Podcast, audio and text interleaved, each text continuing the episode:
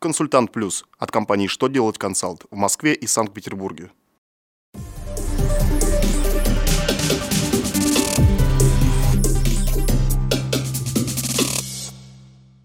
Добрый день! Для вас работает служба информации телеканала «Что делать ТВ» в студии Александр Трифонов и в этом выпуске вы узнаете Как стать участником проекта Tax Free Можно ли закупать по 44 ФЗ автозапчасти без техобслуживания по цене единицы?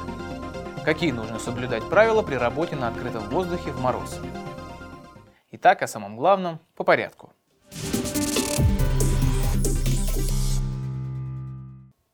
Для компаний, желающих участвовать в системе Tax Free, разработали форму заявления и порядок его рассмотрения. Согласно проекту Минпромторга, для включения в список компания должна подать в ведомство заявление с указанием своего полного и сокращенного названия, адреса компании или ее обособленного подразделения, системы налогообложения, ИНН, ОГРН, КПП и контактных данных. Вместе с заявлением потребуется представить справку из налоговой инспекции о том, что у компании на начало месяца, когда подается заявление, нет налоговых долгов.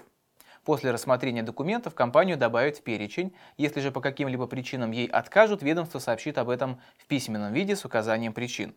Чтобы стать участником системы Tax Free, компания должна быть плательщиком НДС, ее адрес должен быть включен в список, к моменту подачи заявления она должна существовать минимум 2 года и не иметь к началу месяца представления заявления налоговых долгов.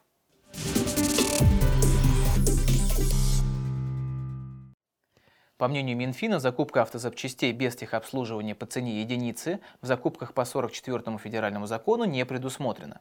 Заказчик хотел приобрести только автозапчасти по цене за единицу и не покупать при этом техобслуживание или ремонт.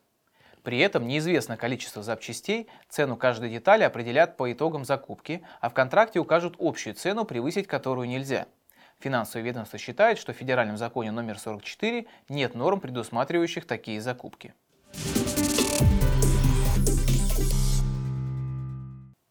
Роструд напомнил, что на холоде могут работать только те сотрудники, у которых нет медицинских противопоказаний.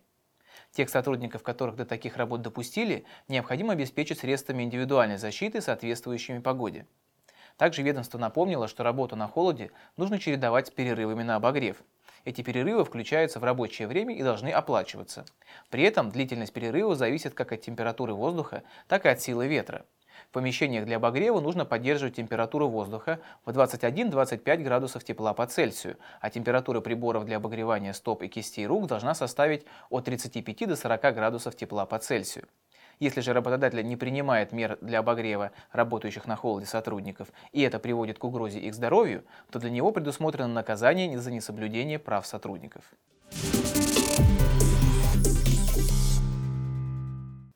На этом у меня вся информация. Я благодарю вас за внимание и до новых встреч.